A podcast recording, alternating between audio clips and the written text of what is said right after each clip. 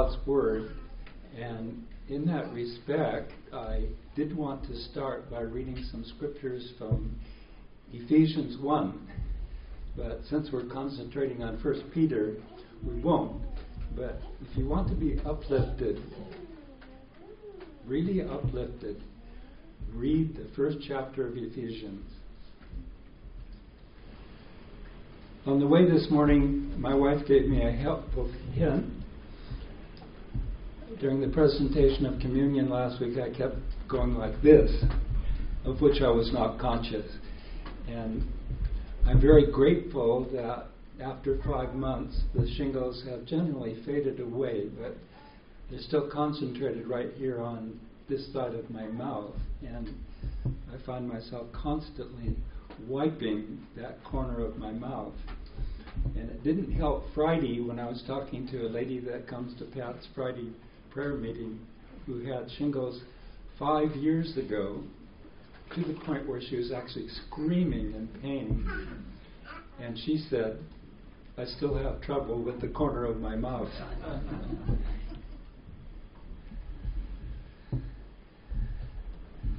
Let's start by reading the seven verses in this chapter.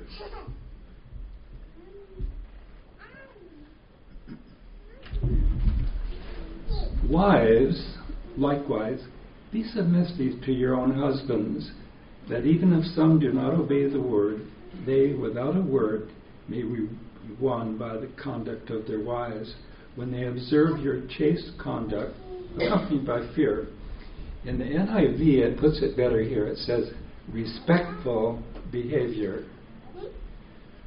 So let's read that again. When they observe your chaste conduct and respectful behavior, do not let your adornment be merely outward, arranging the hair, wearing gold, or putting on fine apparel.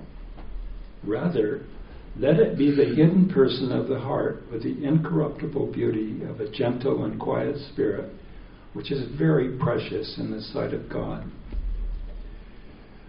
For in this manner, in former times, the holy women who trusted God also adorned themselves, being submissive to their own husbands, as Sarah obeyed Abraham, calling him Lord, whose daughters you are, if you do good and are not afraid with any terror. Husbands likewise dwell with them with understanding, giving honor to the wife as to the weaker vessel, and as being heirs together of the grace of life, that your prayers may not be hindered. Although I've read this passage every year since we go through a Bible every year, usually a different version, somehow, in anticipation of today, the scripture, rather than seeming the beautiful thing that it is, seemed a little stark. And I realized it was because of dark experiences in the schoolhouse in the liberation period. And it started with the 1973 year, the class of 1973 through 1974, which was Jim's class. And one day I said what I considered the nicest thing I ever said in the classroom. I said, I hope you girls grow up to be wonderful wives and excellent mothers. One girl went home and told her mother what I said, and the mother hastened to the school to the office to denounce me for being against women's liberation. Now, this was 1973, and if you recall, it was just surfacing. But it was, resurfac- it was surfacing with real strength. Suddenly it was upon us, and it grew, and it, and it captivated the attention of so many women and girls, and uh, many became very emotional about it. And I recall, too, that uh, during that time, that was not the only time a principal spoke to me about the matter. And I remember too this teacher at the high school who was very humorous, and uh, seeing how excited the girls were about women's liberation, and how angry they would get at anyone who reflected upon it. And he loved to tease them. And he said sanctimoniously, God's will, God's will. And these high school girls wanted to get so mad, but they couldn't because he was so funny. And they had to laugh unwillingly. Some years ago, when uh, CBF had a men's breakfast at the Horseshoe Lake Country Club or golf course, I was sitting next to Jim Tracy, and I remarked to him about something that had moved me greatly through the years. I said, One of the most wonderful testimonies I've ever heard is from men who were saved because their wives were saved and were submissive and had this sweet spirit. And he nodded and he said, That's my case too. And he went on to tell about his wife Sarah. And in that period, about 15 years ago, there were at least two women at CBF that got saved by reading God's Word. One was Sally Haugen, who actually works here on, on the staff in the school, and the other was Sarah Tracy. And Jim had noticed this love that was blooming in her for the Lord Jesus. And one day he got really mad. And he said to Sarah, Do you love this Jesus guy more than you love me? And Sarah sweetly responded, I don't think you want to know the answer. and as a result of her and the way she lived, using this as an example and fulfilling these things in her life, in his presence, he was converted. And he's not the only one that has been converted in that way. There are a number of stories that are very refreshing and lovely about women who have affected their husbands by their submissiveness and this spirit and gentleness that's spoken of here. One day at one of these breakfasts, Gerald Llewellyn got up and he said something that was unforgettable. He said, My wife always puts me first. And he said, She insisted that our children honor me even if I didn't deserve it. And the remarkable thing about that is the spirit of this woman and how she affected her husband and other people. One time after we had left Vaughn, after 12 years there, I was talking to one of the ones that was a real veteran there. And I said, What women affect you as being submissive? And the first woman he mentioned was Pat Llewellyn. And he's not the only one that has spoken of her as being submissive in this way, because she affects people so much by this. And the remarkable thing is that Colleen's sister Pat was a child bride. She was married in high school before she finished. And the thing about this is that here's a woman that was ready for marriage, even though she was a young girl. And here's another Greetham theory for you. We should not marry because we're a certain age. We should marry because we're ready, mature enough to be in a marriage situation.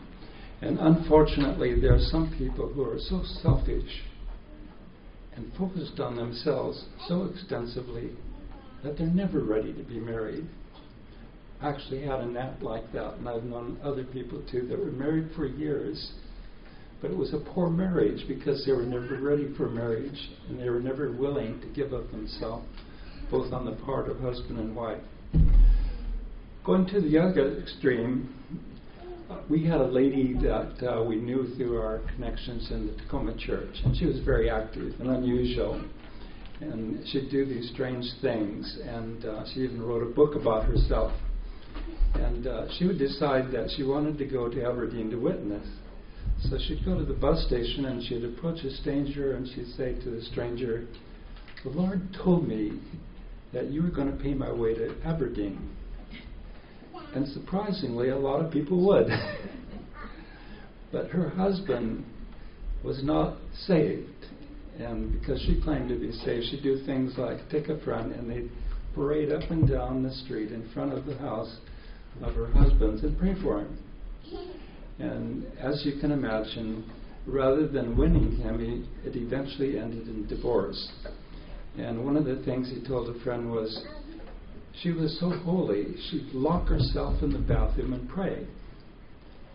And you can imagine this in a household of two people and the effect upon a man when she did things like that.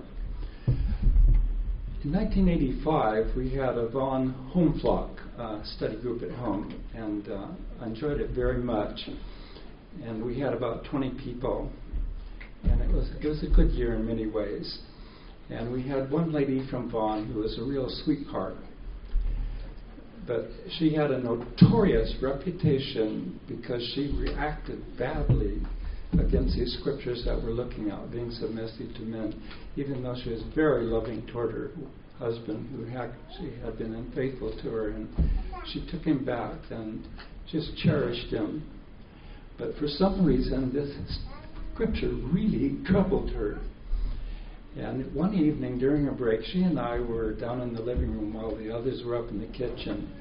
And uh, we were chatting. And I had a special bond with her because she was born in Victoria, Kansas, and my mother was born in Garden City, Kansas. And both our families were German descendants of those that Catherine the Great had invited to Russia, called German Russians. And her family was so much into this that she actually had two books that were written by an aunt that she loaned to me. And while we were talking that evening, somehow this scripture or this concept came up. And she said, I can't stand it! well, they drifted away from Vaughn, and sometime later they came back. And often she was by herself, and I surmised that was because her husband did not like the pastor. And eventually she left. And though I was very fond of her, I was glad she left. And the reason I was glad was that there were a lot of young ladies in the church. And I didn't want these young ladies to grow up hearing her say, I can't stand that scripture. And especially in that period of so much rebellion during the women's liberation movement, it was the greatest period of rebellion we've ever had in a sense. And it's a welcome thing to see that it has faded out and other things have gotten our attention, like hugging trees and carbon emission and vegans and things like that. And uh, sometimes you get tired of some of these things. And in our community, the thing that really made me ill was to hear people constantly talk about building relationships. And it got to a point where even missionaries going to the field, instead of talking about converting the heathen, we're talking about building relationships. And as you may have realized, that has faded away. And it's been replaced by partnering to be modern, to be in tune with the times. In the Christian community, you've got to use the word being partners partnership. And that also will pass, believe me. One thing that affected me in this area was years ago when a book came out and it was a sensation. And the title of the book was Total Woman by Marabel Morgan. And it was so influential that women even had study groups to learn how to be submissive. And uh, I remember one woman I know who went and learned how to be submissive but was not submissive. and I read it myself and I enjoyed it.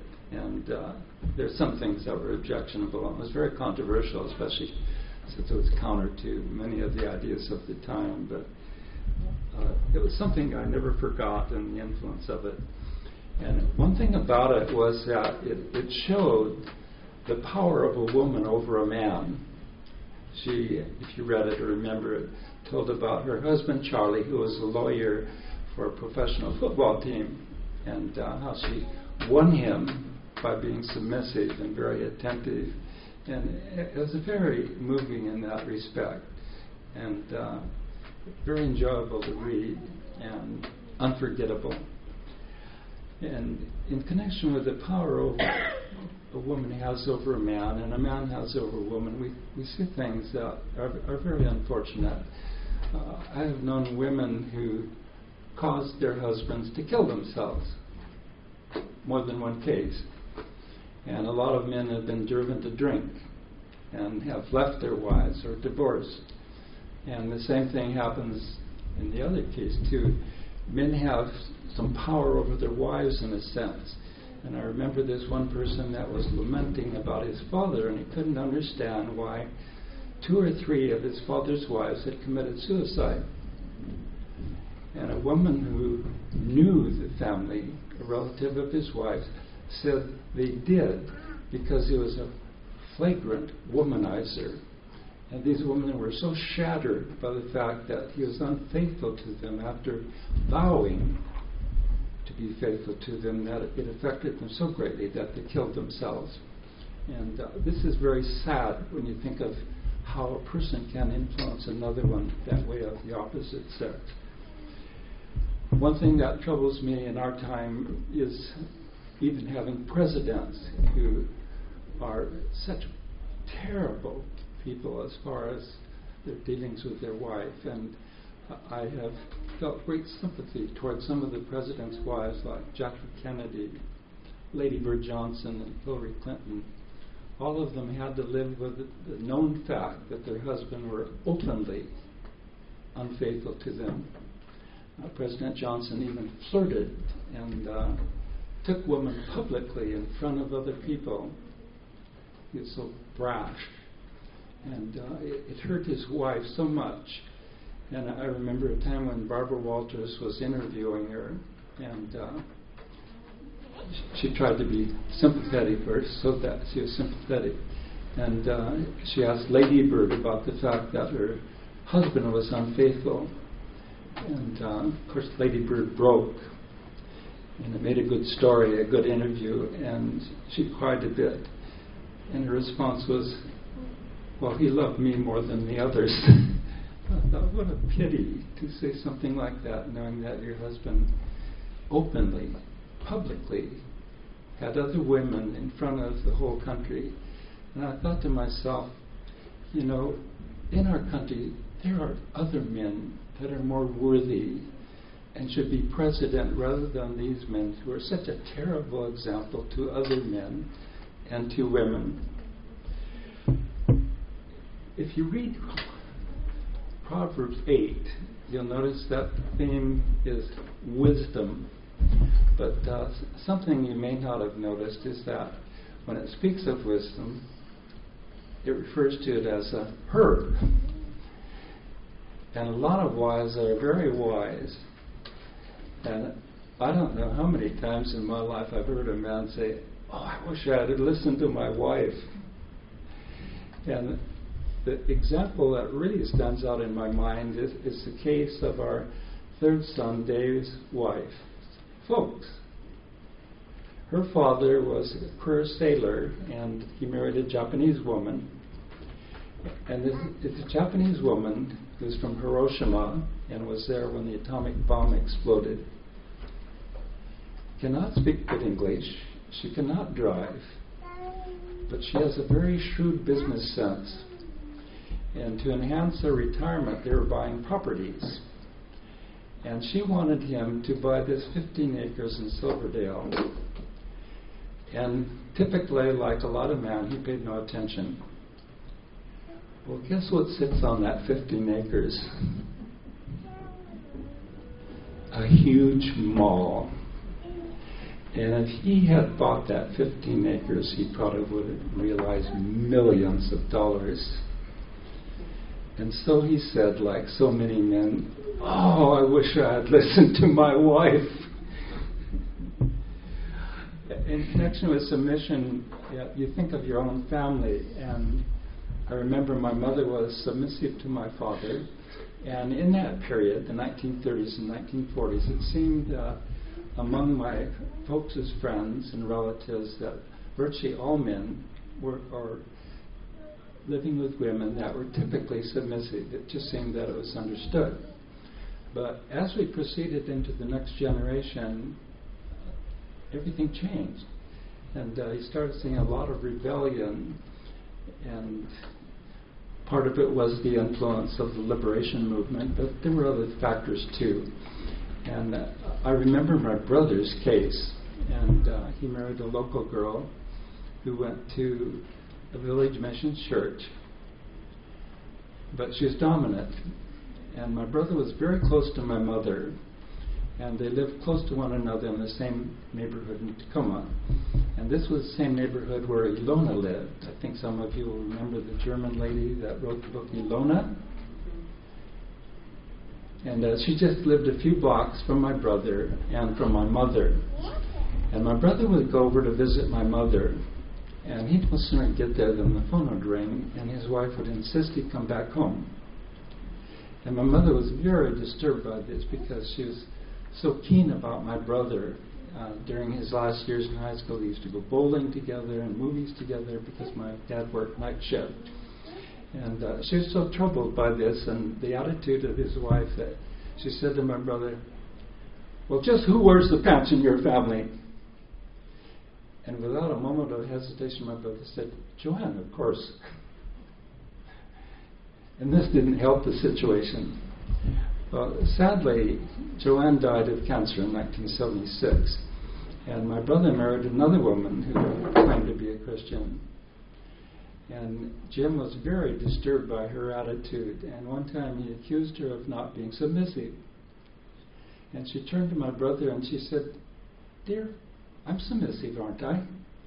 And my brother frankly said, You talk submission, but you don't live it.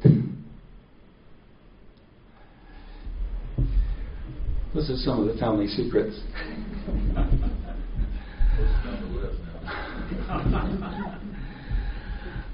but when it comes to submission, it's a, it's a matter basically of good attitude, and that's the kind of thing that we are looking at here.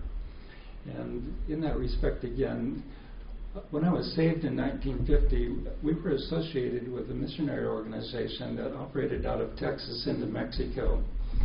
And over the years, I got to meet many of the fine people that were in that organization. And the distinctive thing about it was that the same family, a clan, has been there in Mexico, operating out of Texas into Mexico, since 1946. And some of these women are remarkable. And uh, one of them is the wife of the current director, and she writes monthly in connection with our support. And she always writes a note. And, and the note is, is so pleasant. And uh, it reflects the attitude of a very godly woman, a, a real helpmate to her husband. And uh, she's so polite and so thoughtful, and it just impresses you greatly. Well, one of her predecessors was a mestizo, that is, a woman that is part Spanish or Mexican and uh, part otherwise. And a lot of them live in Texas. And they call themselves Texans rather than mestizos. And uh, we had one who worked in the office, and her name was Mari. And, and she was so godly that it, that it couldn't help but impress you. And as the single woman, she was determined to marry a man of God and be his helper. And back in the 1940s, there was a Mexican that was a worker in the organization named Cano. And uh, he was very zealous, and he worked with the founder of the organization. And he had a son, Daniel, Daniel, Daniel Cano. And, and he was very zealous, worked on the streets evangelizing, and very determined. And she married him. And I thought, what a wonderful thing. Daniel and Mari working together. And her spirit was so sweet that uh, when she would write our Tacoma church in connection with the offerings we sent, the note was, was so wonderful that I would read it to the congregation. It was like reading Ephesians 1 because of her godliness and her spirit. And it just affected you so greatly. As a background for what we're talking about here, let's look first of all at the beginning of this, and this is Genesis chapter 3. Let's go there together, please.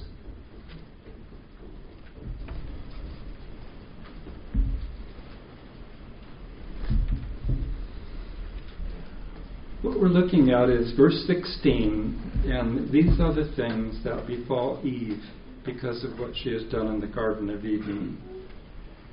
God says to her, I will greatly multiply your sorrow and your conception. In pain you shall bring forth children.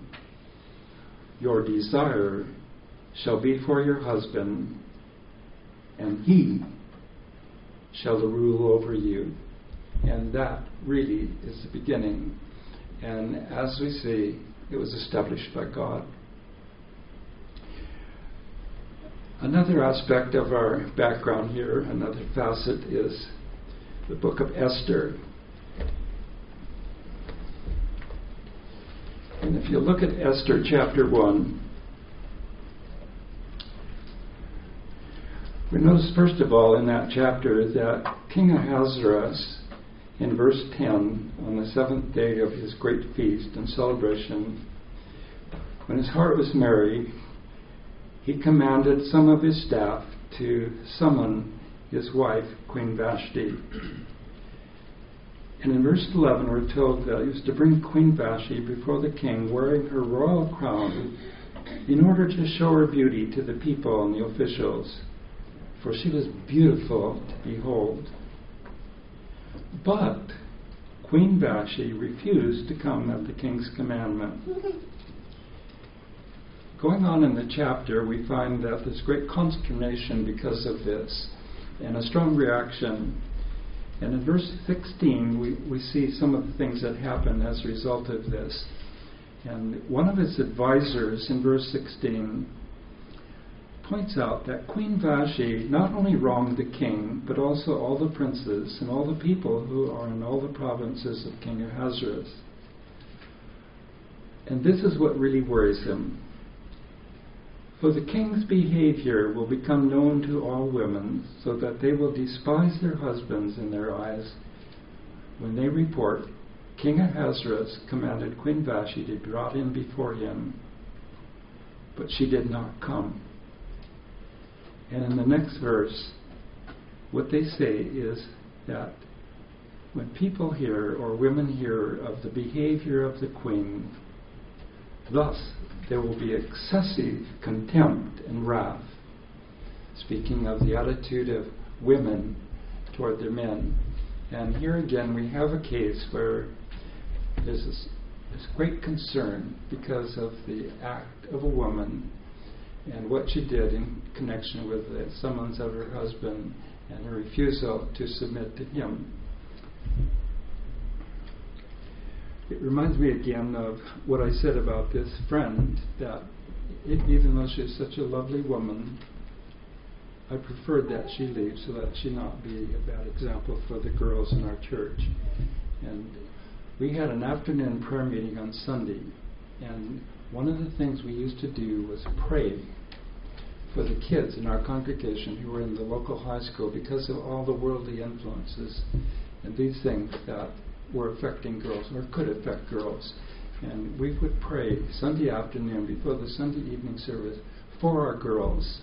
And this is one reason I did not want to see them affected by a woman I like so much, but had this bad attitude about being submissive. Will you look at Proverbs 12:4? We're going to see something more about the attitude of women. And at the same time, we want to think about the attitude of men. In this case, in verse 4 of chapter 12, it says, An excellent wife is the crown of her husband, but she who causes shame is like rottenness in his bones. And we'll think also about the fact that this particular book of the Bible Proverbs ends with a superwoman. In chapter 31, we have this woman of God that is featured there. And I say she's a superwoman because of all the marvelous things she's able to accomplish. And uh, it would be a challenge to imitate her, really. I don't think we should expect our woman to be quite like the woman in 31. She is such an ideal woman. As far as submission and its effect upon women, uh, we're going to point out something else today that submission is at all levels, and I, I want to look at briefly six different areas where we might consider submission. Number one, we are to submit to God, and we are told this explicitly in the book of James, chapter 4, verse 7. Submit to God. In the second case, we know, especially from reading the book of John, that Jesus submitted himself to the Father. And of course, it follows that we submit ourselves to Jesus. Number three, in 1 Peter 5 5, it speaks of the elders and how young people, those growing up and maturing, should consider the elders of the church and how they should submit to them. And in that connection, it also says in Hebrews, the last chapter, chapter 13, verse 17, that we should submit to our leaders. Number four, it speaks of ministry workers in 1 Corinthians 16 16. And it says of these ministry workers, people that are active in spreading the faith, that we should submit to them and regard them highly and help them in our attitude toward them. Number five, and I remember Gerald Walwell bringing this up in connection with his wife's submission and the fact that, in a sense, we have to submit to our wives. And one thing that shows us that is number five, submitting to one another. And again, this is found in 1 Peter 5 5, the last part of the verse, if you'd like to look at it, speaks of submitting to one another. And we are also reminded of that in Ephesians chapter 5, verse 21. Already, in the case of number 6, submitting, we have found in the last chapter, 1 Peter 2, verse 13, that we should submit to the authorities, and Romans also stresses this too. And this is important. It's really a good testimony. And uh, it, it, affects me badly when people of God get tickets. And uh, some people drive like King Jehu furiously, and they end up causing us shame. And uh, I, I, was particularly affected one time when a missionary I knew was stopped by a policeman and he said, Oh, I was just praising the Lord officer and didn't notice how fast I was going. And I thought, what was that policeman thinking about that? Was he positively affected by this missionary that said, Oh, officer, I was just praising the Lord and didn't notice how fast I was going? And uh, unfortunately, another missionary got stopped, and uh, he said, I was going too slow. He was able to catch me. And I thought, what effect did that have on a policeman to perhaps realize or notice that Bible on the seat?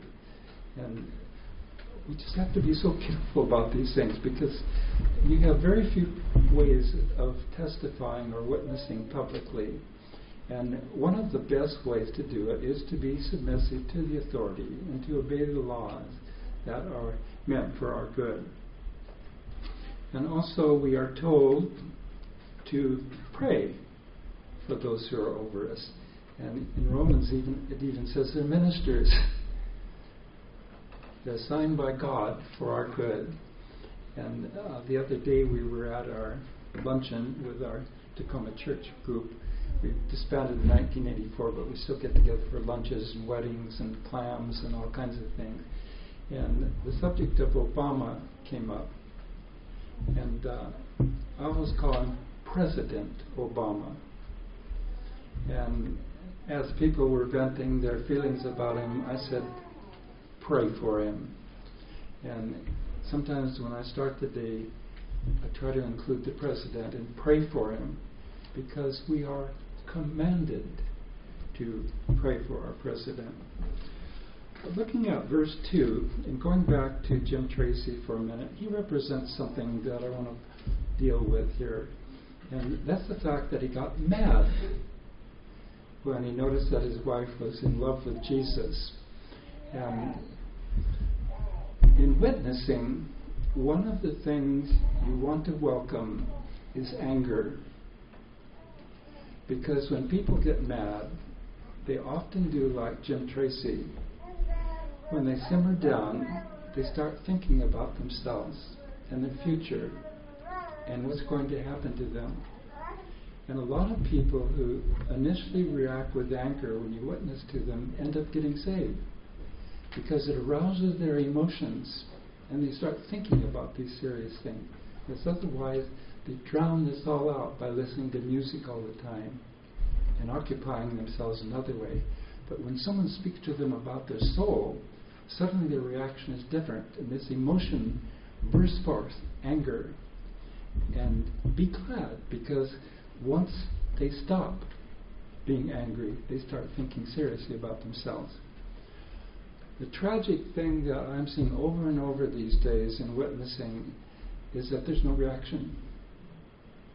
I've tried all kinds of things, speaking to people I meet on the beach and elsewhere, to get them on the subject of their soul and eternity. And uh, I'll say things like Pat's Pooch, Patty's Pooch, is a Christian dog because he's so loving and lovable. No reaction. And I'll talk about other things related to the soul, and I'll give my testimony. No reaction, no questions. And what a contrast that is when I first got it saved. I remember that first year zealously talking to people where I worked, and uh, they'd get mad, or they'd ask questions, or they'd defend themselves. But now it seems that just about everyone you talk to does not react. And that means that it's not a concern to them. Suddenly they meet someone who represents the gospel, who has the good news of salvation, and they're not interested. And part of it is what they've seen on TV and what they've seen in the movies, and the attitudes that have de- developed in this generation in the last few decades. And what a terrible thing it is to see people respond in that way. In verse 3, uh, notice that it says merely. And in this case, it is not an attack on a person that appears nicely, who takes care of themselves, who is very presentable. And uh, sometimes now, you can compliment a woman on her appearance without the fear of being sexually harassing her. That also has passed, for which we can be thankful. And uh, I, have always appreciated a woman who dressed nicely. I remember even in high school and even junior high school, the girls that were such careful girls about their hair and their appearance, and it, it was pleasant to see. And uh, here's a revelation for you women, if you didn't know this. Back in the late 1940s, when young men saw women who were not careful about their weight, who were sloppy, who were flirtatious, they referred to them as pigs. Did you know that? Young men who are displeased with the appearance of young women referred to them as pigs.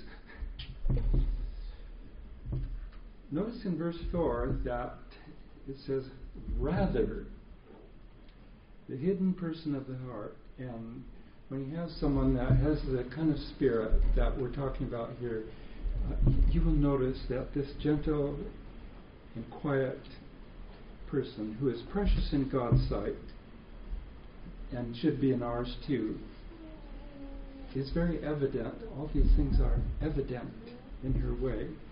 And I, I think of Old Testament women that reflected this. There was Ruth, a tremendous example. There's Hannah. There was Esther. And they had these characteristics that we find in verse 5. One, they trusted in God. Two, they submitted to their husbands. And I referred to these women that we knew in the mission field in the work down in Mexico. And it's, it's my conviction that because of these wives and their tremendous attitudes and these workers and the, these very fine Mexicans and some of the finest women I have ever known in my life were Mexican women. And because of that, something happened with this mission organization.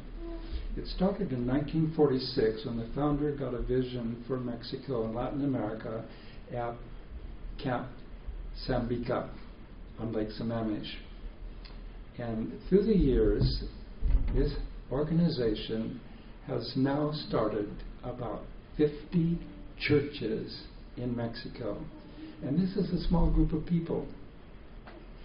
And wisely, they have set up these churches so that they have their own Mexican local pastor and their own funding system in case there's a revolution or reaction against gringos in Mexico and Americans are no longer welcome or allowed into the country. These churches function in such a way that they will continue if something like that happens.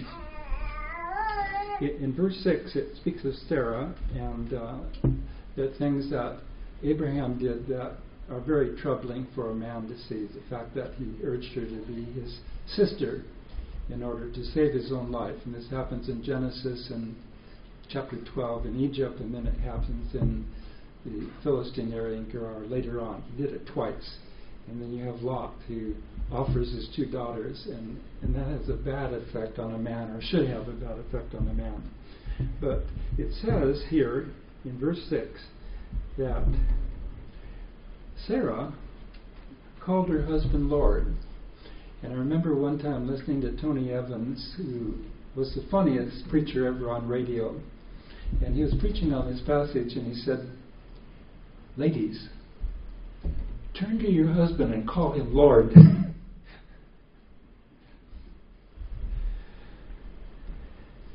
in this chapter, or in this part, it talks about being sons of Abraham, or refers to Abraham, and uh, Abraham had sons. And it speaks here of being daughters of Abraham if you are like her and submissive in that respect. The last thing we're dealing with is the last verse, and this talks about understanding, which is a real challenge. And so many women have said, My husband doesn't understand me. And so many women have, men have said, I don't understand my wife, or I don't understand women. And, and it's such a challenge, and you have to realize that despite during the period of liberation where women tried to be like men, that they're not like men. And men are not like women, not naturally.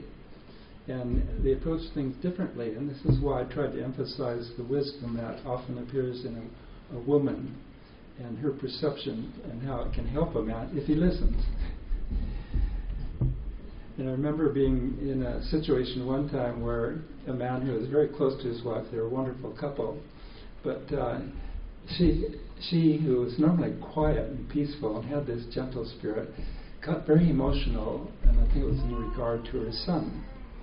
And he said sympathetically and understandably, Well, she's a woman. she's a woman. A woman is entitled to do that now and then and act that way. And it seemed like he understood. And I'll, never forget that night when our telephone rang about 2 o'clock in the morning. And it was a fellow that we worked with in our Tacoma church. He was having trouble with his girlfriend. And he kept saying, I don't understand it. I don't understand it. in the last part, it tells us that we should be heirs together now. And that now is stressed because Jesus said that in heaven we will not be married. We will be like angels in heaven. And it says, Be heirs together now of the grace of life, sharing together, that prayers or prayer may be unhindered.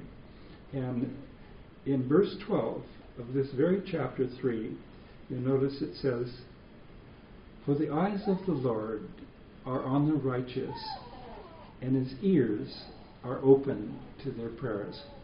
And let's pray. Lord, we thank you that we can come boldly to your throne of grace. We thank you that your ears are open to us and that we are welcomed and that we can come with anything that is upon our heart. We thank you that once more we can open your word and enjoy these things that are before us. And may we be moved to practice them and be submissive in all respects. Amen. Thank you, Don.